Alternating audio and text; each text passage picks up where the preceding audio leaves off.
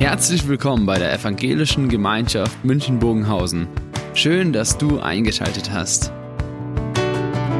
Unser tiefes Anliegen ist, dass die folgende Predigt dich in deiner Situation anspricht, dir eine neue Blickrichtung aus der Bibel schenkt und dass du Gott ganz persönlich begegnest.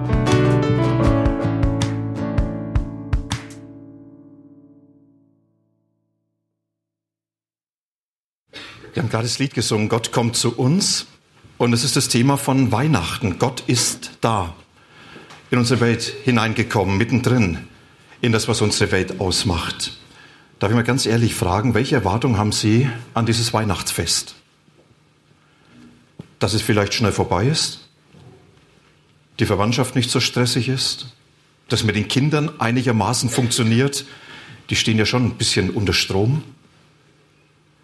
Oder haben Sie eine Erwartung, dass Sie sagen, dieses Weihnachtsfest soll mein Leben berühren, meine Gedanken, meine Themen, die ich mitgebracht habe, meine Beziehung?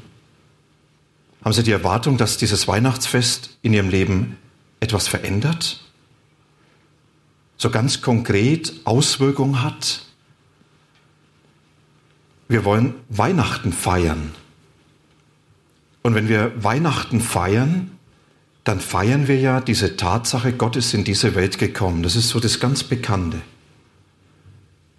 Und wir feiern, dass er nicht nur in diese Welt gekommen ist, sondern dass es der Gott ist, der später dann gesagt hat, und siehe, ich bin bei euch an jedem Tag bis zum Ende der Welt. Das heißt, wir feiern Weihnachten nicht nur als ein Denken an früher, sondern wir feiern Weihnachten mit dem Gott, mit Jesus, der in diese Welt gekommen ist. Er ist heute da. Und das ist die Erfahrung und das ist die Tatsache, die unser Leben berühren will. Und Jesus ist nicht nur damals in diese Welt gekommen, er will heute deine Welt betreten, dein Leben und das, was deine Welt ausmacht. Und Menschen haben zu allen Zeiten erlebt, wenn das stimmt und wenn das passiert, Gott ist da, dann verändert sich etwas. Und die Bibel ist voll mit Geschichten von Menschen, mit Lebensereignissen, wo Menschen erlebt haben, Gott ist da und das verändert mein Leben. Das hat ein Jakob erlebt, der vor seiner eigenen Vergangenheit fliehen musste. Sein Vater und sein Bruder betrogen. Und dann gemerkt, ich halte es hier nicht mehr aus und es wird zu gefährlich, ich muss fliehen. Und in einer einsamen Nacht in der Wüste entdeckt er auf einmal über seinem Leben, Gott ist da. Er ist da auf dem Weg, wo ich alles an die Wand gefahren habe. Und er gibt mir, der ich am Ende bin, eine neue Zukunft. Das haben die Menschen erlebt, die zu dem Volk Gottes gehört haben und in Ägypten in Sklaverei waren, völlig unfrei, ausgeliefert den Ereignissen.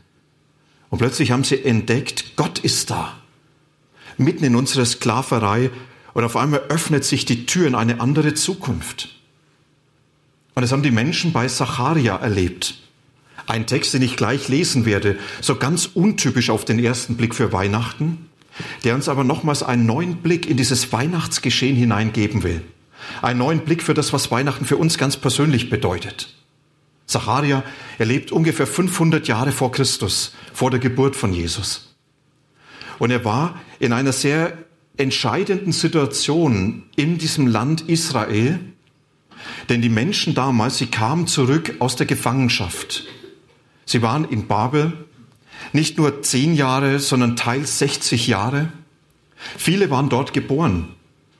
Und sie haben dort sich eigentlich gut eingerichtet. Es wird berichtet, sie haben Häuser gebaut, Gärten angelegt, Felder bestellt, Weinberge gepflanzt. Und man hat eigentlich ganz gut dort gelebt. Und dann hat es auf einmal geheißen, und jetzt zurück. Zurück in ein Land, das in Trümmern lag.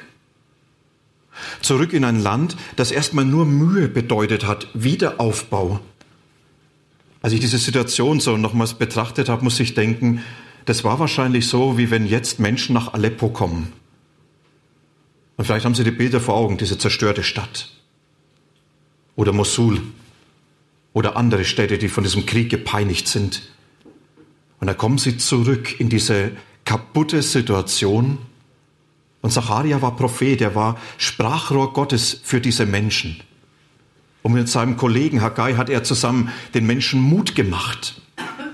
Packt es nochmal an. Gott ist mit euch. Und baut als erstes den Tempel wieder auf diesen Ort der Gegenwart Gottes, wo ihr ganz bewusst erfahren sollt, Gott ist mit euch und er hat euch nicht vergessen. Wann haben die Menschen es gewagt, den Wiederaufbau zu starten? Mit diesem Versprechen im Rücken, Gott ist mit uns. Aber Gott hat leider die Arbeit nicht erledigt. Die Trümmer wegräumen mussten sie selber. Die Felder bestellen mussten sie selber, Weinberge pflanzen mussten sie selber und sie mussten mit dieser ganzen Mühe fertig werden, aber auch mit vielen entmutigenden Erfahrungen, wo sie merkten, wir haben hier keinen großen roten Teppich ausgerollt, sondern das sind Menschen, die sind gegen uns, sie wollen uns nicht. Und über diese Mühe, über diese frustrierenden Erfahrungen hat das Volk plötzlich diese Frage immer lauter gestellt, Gott, wo bist du eigentlich? Du hast versprochen, mit uns zu sein. Wo bist du? Gott, du hast versprochen, uns zu helfen. Und wir werden allein nicht fertig. Gott, wo bist du? Wann wird etwas sichtbar davon, dass du da bist? Und in diese Situation hinein gibt Gott Zacharia eine Vision. Und er sieht, wie Gott über seinem Volk gegenwärtig ist. Und er gibt ihm eine Botschaft, wo er sagt, mit dieser Botschaft geh jetzt zum Volk. Und sagt dem Volk diese Botschaft, die für uns eine Schlüssel zu Weihnachten werden wird. Und da lesen wir in Zacharia 2, Freue dich und sei fröhlich, du Tochter Zion. Das kennt mancher ne, von dem Weihnachtslied. Tochter Zion, freue dich. Freue dich, sei fröhlich, du Tochter Zion, denn siehe, ich komme und ich will bei dir wohnen, so spricht der allmächtige Gott. Und es sollen zu der Zeit viele Völker sich zu diesem Herrn wenden, und sie sollen mein Volk sein, und ich will bei dir wohnen, und du sollst erkennen, dass ich der Gesandte des Herrn bin. Und der Herr wird Juda in Besitz nehmen als sein eigenes Erbteil im heiligen Land, und er wird Jerusalem wieder erwählen. Alle Welt sei stille vor diesem Herrn, denn er hat sich aufgemacht von seiner heiligen Stätte. Erstmal ein Text, der so ganz nicht unbedingt auf Weihnachten bezogen ist. Und doch wird in diesem Text etwas ersichtbar, was Weihnachten bedeutet. Denn in diesem Text hat sich Weihnachten ereignet und wird schon erklärt, was Weihnachten bedeutet. Und wenn wir diesen Text lesen, dann müssen wir ihn von Jesus her betrachten. Und das wollen wir tun. Und dafür uns persönlich entdecken, was heißt es eigentlich, Gott ist da. Und nochmal, du darfst etwas erwarten von Weihnachten. Du darfst erwarten, dass dieser Gott, der in diese Welt gekommen ist, heute in dein Leben betritt und in deine Welt hineinkommt und dir ganz persönlich erklärt, ich bin da. Ich bin für dich da. Und das wird dein Leben verändern. Das wird Kreise ziehen in deinem Leben. Und Zacharia, er spricht hier von diesem Geschehen und er sagt, dieses Geschehen ist eine Liebeserklärung, ist eine Erinnerung, ist ein Versprechen und ist eine Einladung. Und das Ganze auf Weihnachten. Weihnachten ist eine Liebeserklärung, eine Erinnerung, ein Versprechen und eine Einladung. Lasst uns diese vier Dinge kurz anschauen. Weihnachten, eine Liebeserklärung, die uns sagt, Gott ist da. Warum? Weil du so wichtig bist. Das sagt Zacharia zu den Menschen, sei fröhlich, du Tochter Zion. Haben Sie sich schon mal überlegt, warum Gott sein Volk als Tochter Zion anspricht. In dieser kurzen Aussage Tochter Zion, da steckt die ganze Wertschätzung Gottes für sein Volk. Und es gilt es mal zu entdecken. Zion war eigentlich zunächst eine Bergfestung auf einem Hügel, nach dem Hügel benannt, nämlich diesen Berg Zion. Und aus dieser Stadt wurde dann die Stadt Jerusalem. Und zu diesem Bereich Zion hat dann der Tempel gehört. Und dieser Tempel, er war der Ort, an dem das Volk sich ständig daran erinnert, dass Gott ihm zugesprochen hat, ihr sollt mein Volk sein und ich bin euer Gott. Und als sie gefragt haben, warum sagst du Ja zu uns? Warum erwählst du uns? Warum sind wir dein Volk? Was ist denn die Qualität, die wir haben, dass du Ja zu uns sagst? Was ist die Begründung? Was ist die Verpflichtung? Dann sagt Gott, nicht weil ihr größer seid, nicht weil ihr bedeutend seid, weil ihr vorweisen könnt. Es gibt nur eine Begründung, weshalb ich Ja zu dir sage, mein Volk, weil ich dich liebe. Und wisst ihr, diese Liebe kennt keine Begründung. Diese Liebe hat keine Ursache, weshalb Gott mich lieben muss. Es ist schlimm, wenn Liebe eine Ursache und eine Begründung braucht. Sie können das ja heute Abend vielleicht spielen und das Weihnachtsfest damit ruinieren. Fragen Sie mal Ihren Partner, warum liebst du mich? Und wenn er dann sagt, weil du hübsch bist, musst du sagen, ja, wenn ich nicht mehr hübsch bin, ist deine Liebe weg. Warum liebst du mich? Wisst ihr, Gott sagt, diese Liebe kennt keine Begründung, das ist eine Erklärung. Ich sage dir, du bist von mir geliebt und du bist mir unendlich wertvoll. Und so ist dieser Begriff Zion Ausdruck von dieser Liebeserklärung Gottes. Und er wird immer mehr Ausdruck von den Menschen, die Gott liebt. Und deswegen Tochter Zion. Indem Zacharia sagt, Tochter Zion, sagt er, du bist das Volk, das Gott liebt. Und warum Tochter? Warum nicht Sohn? Ich habe da so eine Vermutung. Ich habe beides, Sohn und Tochter oder Söhne und Tochter. Also als Vater begegnet man seiner Tochter anders als dem Sohn, oder ihr lieben Väter? Wenn mein Sohn unterwegs war, abends allein, okay, wenn die Tochter unterwegs war, na? Als der Sohn sagte, ich habe eine Freundin, also bei dem einen habe ich es gar nicht richtig gehört. Als die Tochter sagte, ich habe einen Freund, habe ich gesagt, was ohne mich?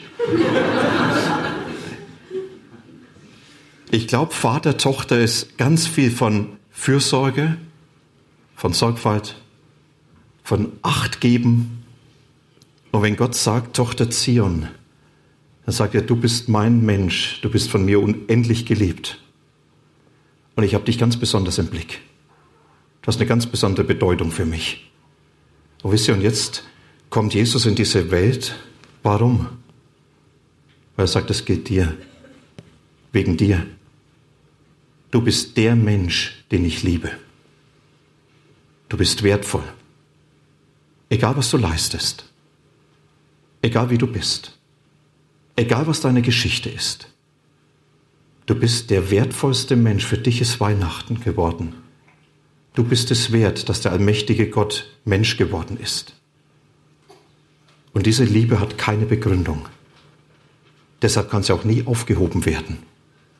Weihnachten ist eine Liebeserklärung an dich, an dem Gott dir persönlich sagt, du weißt du, dass du unendlich geliebt bist von dem Vater im Himmel? Weißt du, dass du unendlich wertvoll bist? Weißt du, dass er dich besonders im Blick hat? Ganz sorgfältig dein Leben betrachtet? Weißt du das? Weihnachten. Und dann ist Weihnachten eine Erinnerung. Eine Erinnerung, in der uns beschrieben wird, dass Gott sagt, ich bin doch da. Ich weiß nicht, wer von euch Silbermond kennt. Silbermond, diese Band aus, ich hätte schon fast gesagt, Nahen Osten, also aus den neuen Bundesländern. Und sie haben vor sieben Jahren ein Lied geschrieben, was bis heute immer wieder gern gespielt wird. Und das heißt Himmel auf. Und da heißt es in diesem Lied, ist nicht irgendwo da draußen ein bisschen Glück für mich? Irgendwo ein Tunnelende, das Licht verspricht? Und dann immer wieder, wann reißt der Himmel auf? Auch für mich. Auch für mich, wann reißt der Himmel auf? Sag mir wann, sag mir wann. Ich glaube, das Lied haben viele Menschen damals zur Zeit von Zacharia mitgesungen. Genau diese Frage, wann reißt der Himmel auf, wann ändert sich etwas? Gott, du hast so viel versprochen, wann trifft es ein? Wann wird es konkret, dass du da bist? Wann erreicht es mein Leben? Und bis heute singen dieses Lied viele Menschen aus tiefstem Herzen mit. Wann reißt der Himmel auf? Da sind so viele Hoffnungen, Gott. Wann trifft sie endlich ein? Das sind so viele Fragen. Wann, wann bekomme ich Erklärung? Gott, das sind so viele Lasten. Wann, wann hilfst du mir? Das sind so viele Fragen, die ich nicht mehr klar bekommen kann. Das sind auch Erfahrungen, mit denen ich nicht klarkomme. Das sind so viele Aufgaben. Das sind Wunden in meinem Leben. Jesus, das Leben tut manchmal so weh. Wann reißt der Himmel auf? Und in diese Situation hinein bekommt Zacharia von Gott diese Botschaft aufgetragen, der sagt, geht hin, Geh hin zu meinen Menschen und sag, siehe, ich komme und ich will bei dir wohnen. Und jetzt feiern wir das von Weihnachten her, dass Gott gekommen ist und dass Gott sagt, siehe, ich persönlich komme zu dir. Nicht, ich schicke einen Angestellten, ich schicke dir nur eine Grußkarte. Sie sagt, ich persönlich komme zu dir. Und wenn ich persönlich komme, dann komme ich nicht als Gast, so wie jetzt die nächsten Tage manche Gäste kommen, die nur mal kurz reinschneiden und dann wieder gehen und von der Lebensrealität, die hinter den Mauern sich abspielt, oft gar nichts mitbekommen, sondern Gott sagt, ich komme und ich will bei dir wohnen, ich will Teil deines Lebens sein. Ich will mittendrin sein in dem, was dein Leben ausmacht. Und ich will dir zeigen, dass ich da bin als der, der alles in der Hand hat. Und das ist die Botschaft von Weihnachten, dass Gott gekommen ist. Und Weihnachten erinnert uns daran, nicht, dass wir fragen müssen, wann reißt der Himmel auf, sondern er ist schon aufgerissen, er ist schon da. Gott hat diese Welt schon betreten. Er hat deine Welt schon betreten. Und er möchte dir das heute so ganz persönlich zusprechen. Du, ich bin doch da. Du kannst doch an Weihnachten nicht feiern, dass ich in diese Welt gekommen bin und meinst, deine Welt hat damit nichts zu tun? Du kannst doch Weihnachten nicht feiern, Gott kommt zu uns und dann gehe ich spurlos an deinem Leben vorbei. Die Erinnerung heißt, dass Gott sagt, du, ich bin doch da. Und dann gibt es ein Versprechen. Und das Versprechen heißt, dass Gott sagt, das sollst du erleben. Du sollst erleben, dass ich da bin. Und nicht irgendwo, sondern mitten in deiner Welt. Ich habe das Weihnachtsspiel der Kinder unheimlich toll gefunden. Vor allem, dass man so ein bisschen angepasst hat. Der wird, ist doch nett, ja? Meine Frau wird zwar schimpfen, aber du kannst bei mir im Bett schlafen. Ich gehe auf die Eckbank. So ein bisschen netter, so ein bisschen angepasster. Wäre ja auch für Jesus angemessener gewesen. Da kommt Gott in die Welt. Kein Wunder, dass die Sterndeuter ihn im Palast gesucht haben. Ja, das ist doch der angemessene Ort. Und wohin ist er gekommen? Ganz nach unten. Im Palast wäre kein Hirte zu ihm gekommen. Da wären viele außen vor geblieben. Jesus ist dorthin gekommen, wo die Menschen sind, ganz unten. Er ist dorthin gekommen, wo das Leben wehtut. Er ist dorthin gekommen, wo Menschen am Ende sind. Und das Versprechen Gottes heißt, ich bin da, dort, wo du mit deinem Leben bist. Ich bin dort, wo dein Leben dir wehtut. Ich bin dort, wo du vor der Realität fließt, weil du dich nicht ihr stellen kannst, weil du mit nicht fertig wirst. Ich bin dort, wo du danach fragst, was kommt jetzt noch? Und er sagt diesen Menschen, ihr werdet erleben, dass ich in eurem Leben da bin. Und dann spricht Sacharja nicht nur das aus, ihr werdet das erleben, das haben die Menschen dann in vielen großen und kleinen Dingen erlebt. Er sagt, und ihr werdet erleben, dass ich mit euch meine Geschichte mache. Ihr werdet erleben, dass in der ganzen Welt das, was ich mit euch tue, Bedeutung hat. Und die Menschen haben vielleicht gesagt, Sacharja, also Gott kann zwar vieles, aber das ist doch eine Nummer zu groß. Wir als unbedeutendes Volk, als unbedeutender Ort, was soll schon von uns großartig kommen? Wie sollte es denn gehen, dass da was daraus wird aus uns, aus unserer Situation? Wir kämpfen mit dem Alltag, dass wir die Steine nicht auf die Reihe bekommen und du sagst, wir werden Bedeutung für die Weltgeschichte haben. Das ist irgendwo eine Nummer zu groß für Gott. Und dann ist Weihnachten geworden. Und in der ganzen Welt feiert man Weihnachten, weil dort in diesem kleinen Ort Land in diesem unbedeutenden Volk, Gott selber diese Welt betreten hat und Gott gezeigt hat, ich schreibe Geschichte mit meinen Menschen. Kannst du dir vorstellen, dass Gott mit deinem Leben so eine Geschichte schreibt? Dass Gott sagt, wenn ich in dein Leben hineinkomme, ereignet sich dort meine Geschichte. Und wenn du sagst, ich kann mir es nicht vorstellen, dass Gott aus der Situation, in der ich bin, noch etwas macht. Wisst ihr, das Kind in der Krippe war der, der dann übers Meer gegangen ist. Er war der, der Tode auferweckt hat und der Kranke geheilt hat. Und er war der, der gesagt hat, ich habe alle Macht im Himmel und auf der Erde. Und das Versprechen Gottes an Weihnachten heißt, ich bin in deiner Welt gegenwärtig und du wirst es erleben, dass ich da bin. Du darfst etwas erwarten von meiner Gegenwart. Und zum Schluss, Weihnachten ist dann die Einladung.